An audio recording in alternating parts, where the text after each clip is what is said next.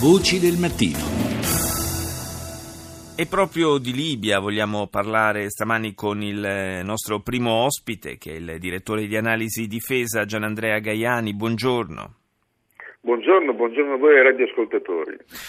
La situazione in Libia l'abbiamo lasciata eh, alla fine del 2015 con eh, qualche nota di speranza derivante dalla firma eh, dell'intesa sulla formazione di un governo di unità nazionale. In realtà eh, è una situazione ancora eh, piuttosto fluida e complessa. Sì, fluida e complessa perché eh, purtroppo ci si è concentrati molto su, nell'ultimo anno, nel mezzo sul raggiungimento di un accordo politico in base al principio consolidato che senza un'intesa politica tra le 300 fazioni libiche, ovviamente non saranno tutte eh, coinvolte nel progetto di un nuovo governo di unità nazionale, insomma che la politica fosse la, la soluzione prioritaria per la Libia. In realtà probabilmente nel, almeno in Libia e una soluzione militare doveva, avrebbe dovuto anticipare un'intesa politica. Perché? Perché questo accordo eh, sancito dalle Nazioni Unite richiederà ancora molto tempo per creare un governo di unità nazionale che non sappiamo ancora quale impatto concreto avrà su un paese così diviso anche in fazioni tribali, ma intanto lo Stato islamico da un anno e mezzo cresce, cresce a dismisura, si potenzia, rafforza le sue capacità militari, fa arrivare in Libia veterani eh, del jihad dalla, dall'Iraq, da, dalla Siria e anche dalle aree africane come quelle controllate in Nigeria da Boko Haram, veterani che sono militarmente molto superiori anche sul piano tattico dell'esperienza in combattimento agli sgangherati miliziani delle diverse mm. fazioni libiche che abbiamo, eh, ce li ricordiamo durante la guerra del 2011 contro Gheddafi, la maggior parte di loro, di restavano feriti, erano feriti a un piede perché portando il Kalashnikov col colpo in canna si sparavano nei piedi da soli, insomma militarmente le fazioni libiche non sono un granché, lo sono, sono molto meglio invece questi miliziani che stanno puntando sul, sul Golfo della Sirte dove ci sono le aree petrolifere importanti che consentirebbero allo Stato islamico di avere una capacità finanziaria autonoma, quella che avevano raggiunto anche in Iraq e Siria occupando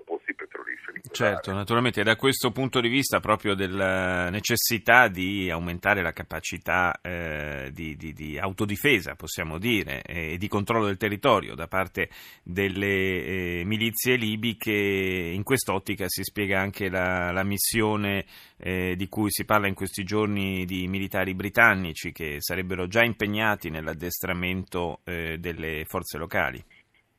Ma guarda, si parla da tanto tempo di missioni militari in Libia, si dice che sarà ad esempio a guida italiana, ma non è ancora chiaro che cosa l'Italia metterà in campo. Sappiamo che il governo italiano non vuole partecipare in Libia come non vuole partecipare in Siria o in Iraq ad azioni belliche dirette contro lo Stato islamico, quindi non bombarderemo neppure in Libia lo Stato islamico. Sappiamo che inglesi e francesi invece hanno intenzioni più bellicose, è difficile pensare che ci possa essere una missione congiunta tra diversi paesi quando gli obiettivi poi sono diversi. È molto probabile che alla fine si giunga a una missione a comando italiano che gestisca il, la sicurezza di alcuni edifici nel centro di Tripoli, quelli che ospiteranno questo nuovo governo che sembra stia nascendo,